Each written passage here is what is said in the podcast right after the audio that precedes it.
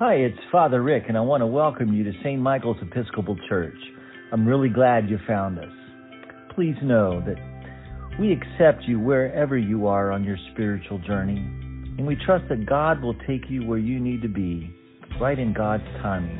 We're just glad that you're here with us, and we hope you enjoy today's sermon. God bless. Father, you are here, and we are here. May we be here together, and may we be conscious of your presence with us. In the name of the Father, Son, and Holy Spirit. Amen. You may be seated. Good morning, St. Michael's.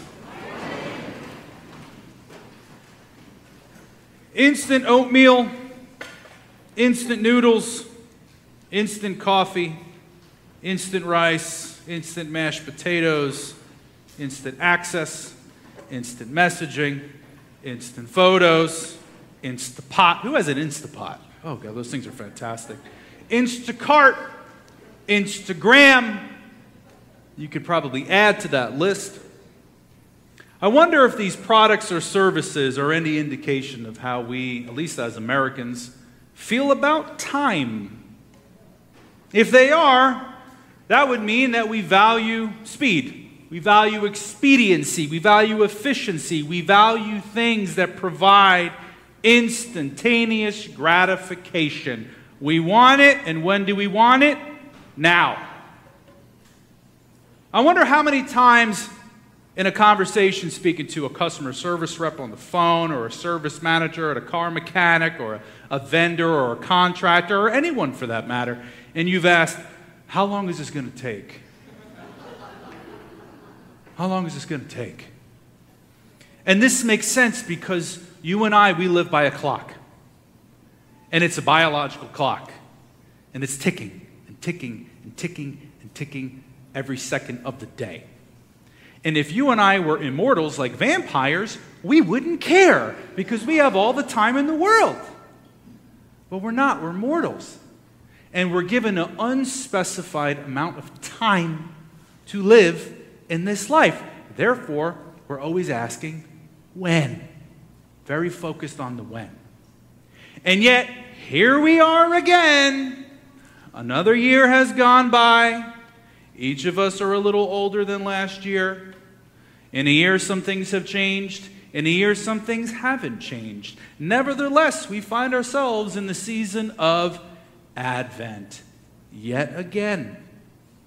A season of waiting and preparation for the advent or the arrival of King Jesus, both at his first arrival as the infant king born of Mary. We relive that story, we retell it, we reboot again, and his second arrival, when the Son of Man comes in great power and glory, as Jesus said in our gospel passage, to set all wrongs to right, to restore justice and peace and love in this world, to judge the living and the dead, and bring about his everlasting kingdom, fully on earth as it is in heaven. That's Advent. But after 2 millennia, King Jesus hadn't showed up yet. Unless he came and he didn't tell us, and you and I are just wasting our time this Sunday morning. All left behind in the pews.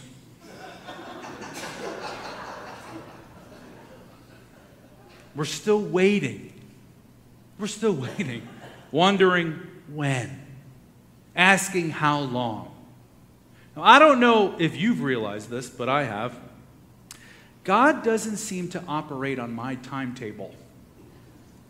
You know, he doesn't work at the pace that I would prefer him to. My timing, maybe not yours, but my timing and God's timing are actually a little different. And they're actually often at odds with one another. God doesn't seem to be in much of a rush. You know? He likes to play the long game. He likes to be with things. He likes to let things marinate a bit.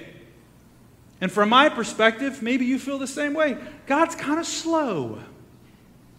God is slow. I said this morning, there's no microwavable Jesus. You can't pop him in the microwave like a bag of popcorn. Bam, done, Jesus, thank you. No. There's no Instagod app. That would be great. Doesn't exist. And think about this. Let's think about this.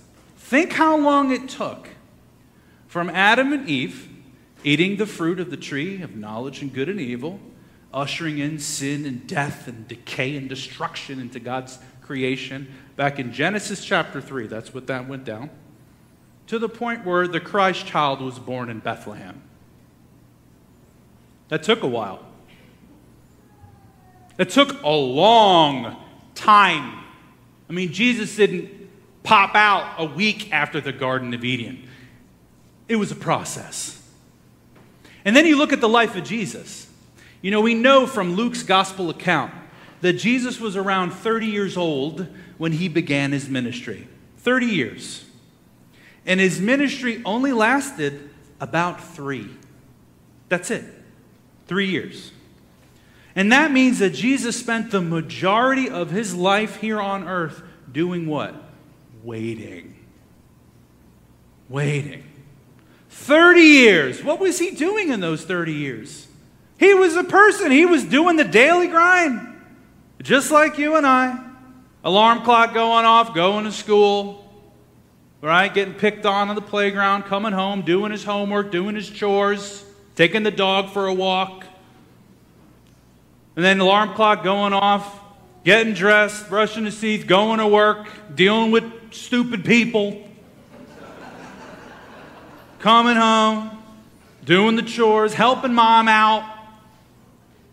You know, Joseph, his dad, kind of disappears from the story. Most scholars say that Joseph probably died. And Jesus was the firstborn son, so he was taking care of mama, taking care of the house, helping her out, helping out with the younger kids, his siblings. The boring and mundane everyday life. Until one morning, who knows when, the father says, "Son, get up, it's time." Jesus packs his stuff. He leaves the house in Nazareth, takes the long journey down to Judea to the River Jordan, and is baptized by John, and the rest is history. But I wonder, in those 30 years of waiting, how many times did Jesus ask, when? How long? How long do I have to wait before we start this? And so I wonder if there's anything you're waiting on God for in this Advent season.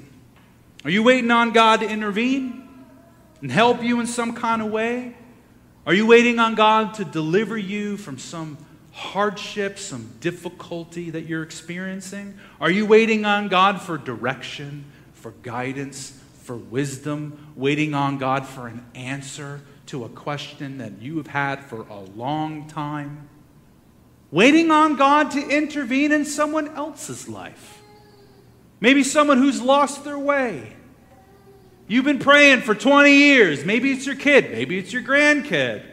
That God would turn them around and bring them back home. Or maybe you're waiting on God for Him to reveal your unique purpose in this whole grand scheme of life. Your vocation. Your unique and specific calling. Are you asking God when? Are you asking God how long? You know, when we're in a season of waiting, there is a strong temptation to want to take control. You've probably never done this. To want to kind of take control and make something happen. You know, kind of remind God that we exist. Hey, God, you remember me? Yeah. Kind of force His hand to work, to move, to push things along at our pace and our timing. And we do that because we do not like to sit in suspense for too long. We don't like to sit in a place of unknowing, a place of uncertainty. Because then, in those places, we're going to have to, I don't know, trust. And that's a hard thing to do.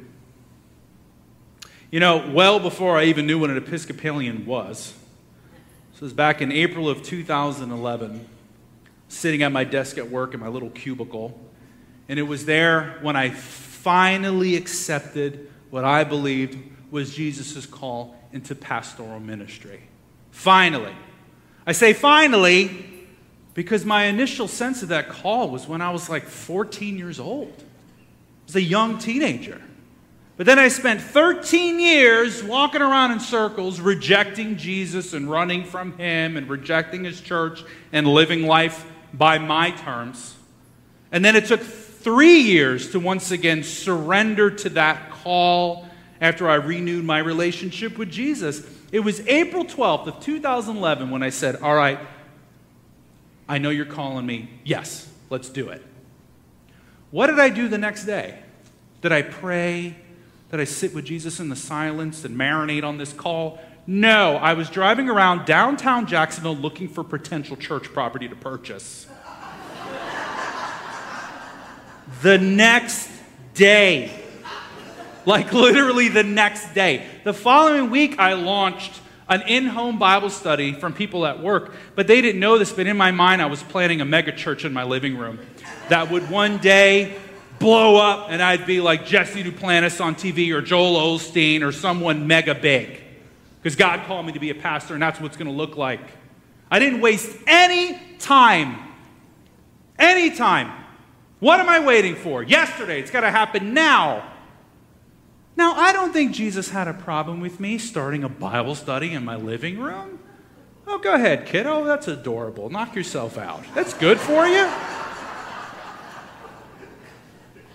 But I was 10 miles ahead of Jesus. I was driving like 80 on a highway, and he was walking at best 3. And if you're on a treadmill and you're walking 3, that's a good pace. He's probably more like at a 2.0.